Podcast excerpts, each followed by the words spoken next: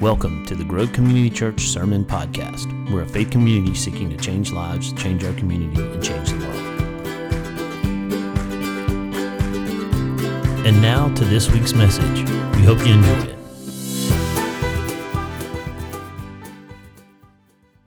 As we launch into, into this time of Lent, we're reminded that it is a 40 days of preparation for the early church, it was 40 days of preparation that led up to Easter.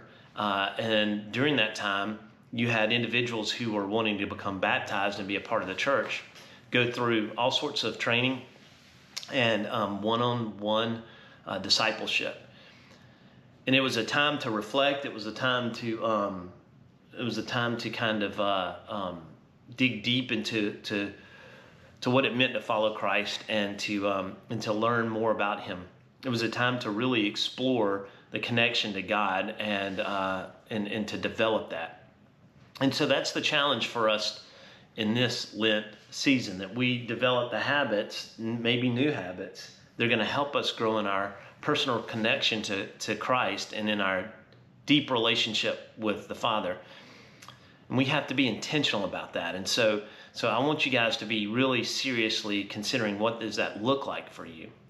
So it's no coincidence that today we actually look at a, at a verse or a set of verses that deal with a 40 day period. If you have your Bibles, you can turn to Matthew 4, and we're going to be looking at 4 through 11, uh, particularly um, the first part of this to kind of understand what it is that Jesus is going through and why. And so this is the temptation of Jesus, and it takes place over 40 days in a barren kind of wilderness place. So if you have your, your Bibles, turn to uh, Matthew 4 1 through 11. And this is what it says.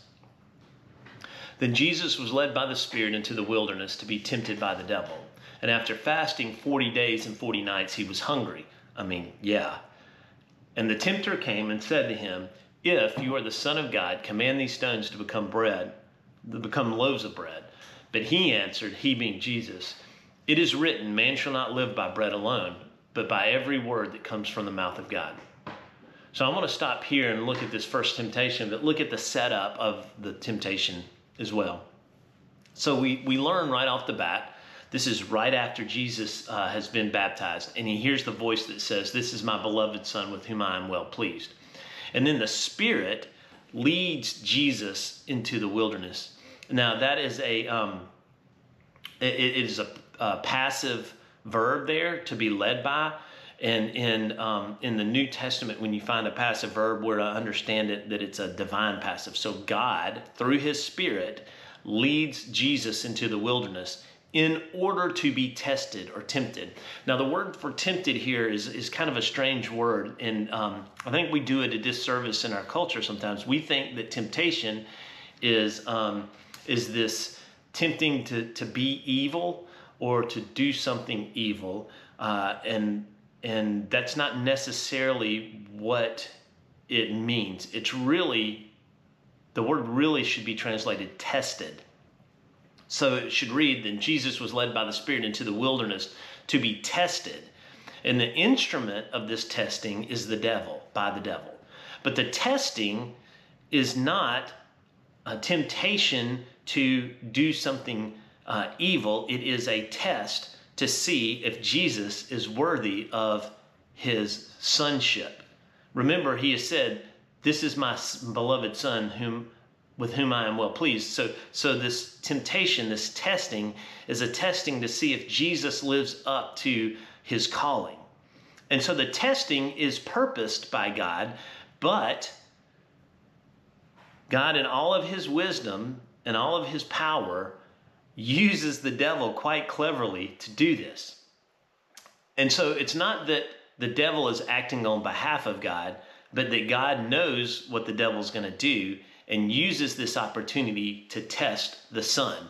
Now that might be a little bit different than uh, than what you've heard before, but I, that's an important distinction uh, we don't have time to dive into the depths of. But it's an important distinction uh, uh under understanding that there are two different things there.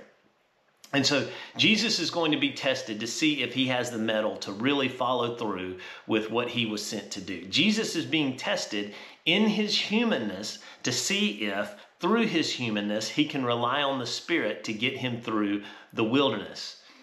Now, that might sound like a familiar theme, and it should, and it's one that we've already talked about Matthew here.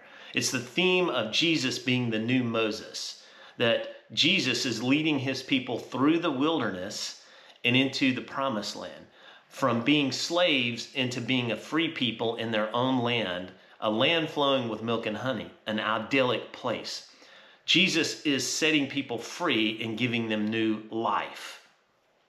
And just like, just like the Israelites wandered for 40 years in the desert. They were tested, but they failed their tests over and over and over again. And so, what should have been a short time became 40 years. And so now Jesus steps on the scene, and in 40 days, he proves what the Israelites couldn't do in 40 years, Jesus does in 40 days. He takes what they were unable to do and he makes it happen with him.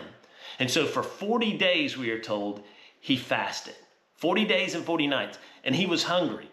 And if you've never fasted for very long, you don't understand, um, you might not understand just how. Um, how hunger works. Once you get past the hunger pangs that we feel, that we're used to, when hunger gets into a 40 day, 40 night kind of fast, your whole body begins to shut down.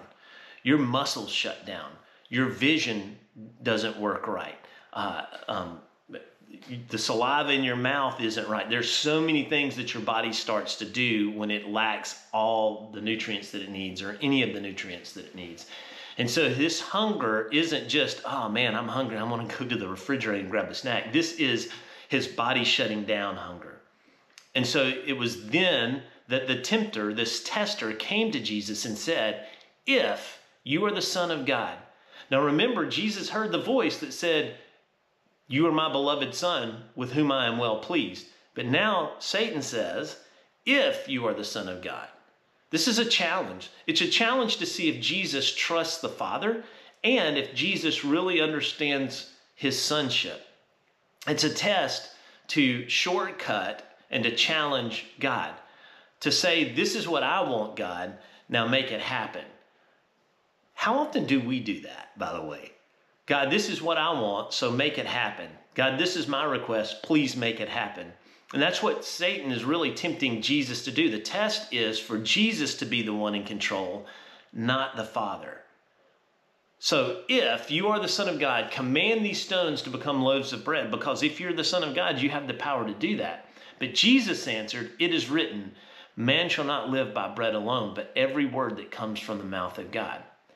And so when Jesus is tempted, when he is tested, he battles that temptation, that test, with the truth of Scripture. Then the devil took him to the holy city and set him on the pinnacle of the temple and said to him, This is the second temptation. If you are the Son of God, throw yourself down, for it is written, He will command His angels concerning you, and on their hands they will bear you up, lest you strike your foot against a stone. And so Jesus is now tempted to prove that God has his back. He's tempted by the tempter, he's tested, and the tempter uses scripture himself. He noticed that Jesus used scripture, so now he's going to throw G, uh, scripture back to Jesus. And he's going to manipulate that scripture, knowing full well that that's not what those scriptures mean, and really testing Jesus again in this area of are you going to test the Lord and have him do what you want, or are you going to allow him to lead you?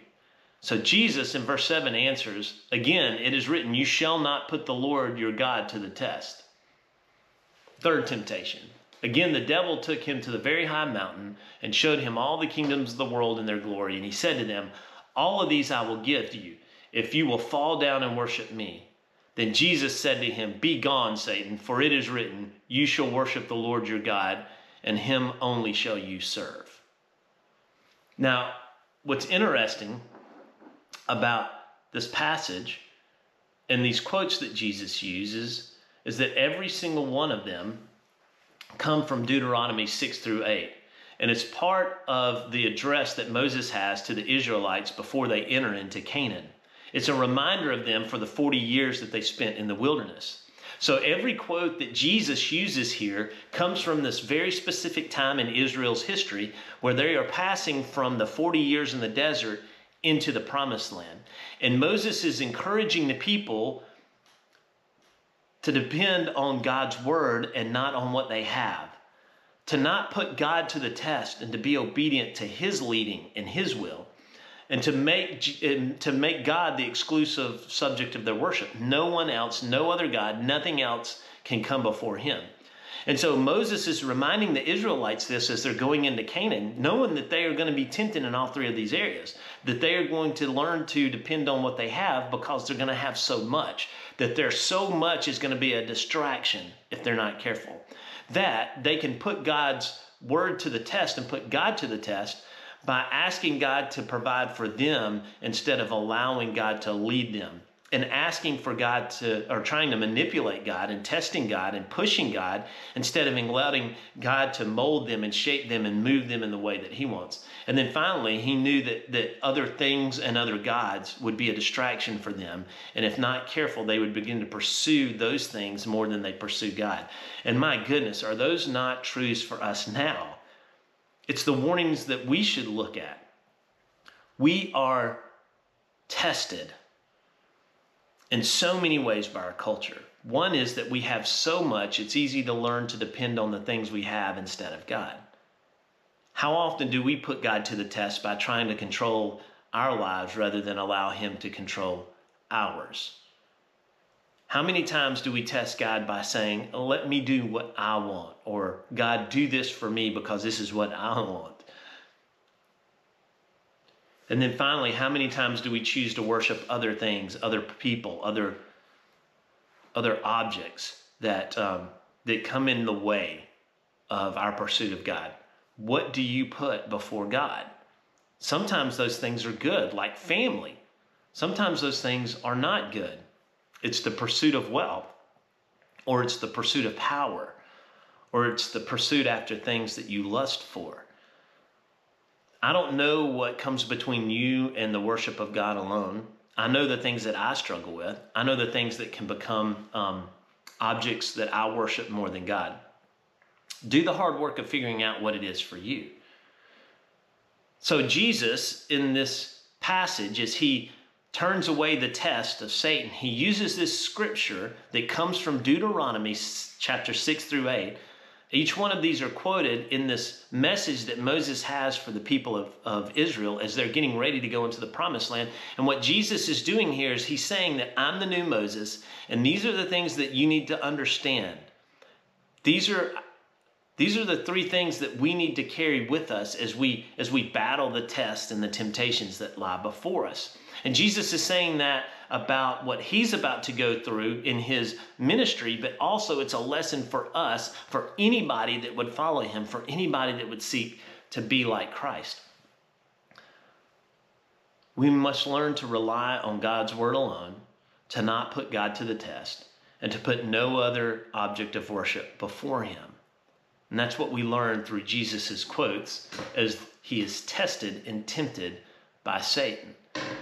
So Jesus understands what it's like to be tested. He understands the temptations that we struggle with. He knows more intimately than we can than we can ever really understand what it is we go through, the things that we pursue that aren't him, the things that distract us from knowing him deeply. And so it is over these next 40 days that the challenge is for us, like Jesus, to turn back the tests, to not let any objects come before him to rely on Him and not on the things that we have, not on the power that we have, not on the finances that we have, not on the easiness of what it means to live in North America, but instead rely on Him. Are you willing to do that over the next 40 days? We're told at the end of this passage that the devil left him, and behold, the angels came and were ministering to him. That's verse 11. Let this 40 days be a time of setting boundaries in your life, of pursuing Christ, and allow Him through His Spirit and through the presence and through His presence to minister to you and to build you up and to make you into the person that He created you to be. For 40 days, the challenge is that our focus is singular, that we're not distracted by things or by other pursuits. But, but for 40 days, we choose, like Jesus, to put our full focus, our full trust, our full obedience in Him. And so, this coming week, as we launch into the Lent season, may it be for you a time of growth, a time of challenge, a time of relinquishment. As Jesus takes you from the slavery of the distractions and the temptations of this world into the freedom of pursuing Him alone. As He takes us out of Egypt and into the promised land. As He becomes the new Moses in our life and provides for us everything that we need, not necessarily everything we want, but everything we need as we pursue this new life that God has for us through Christ.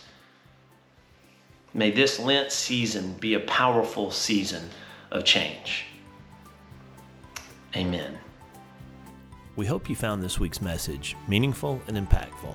And as always, don't just hear it, but put it into practice. Until next time, have a good one.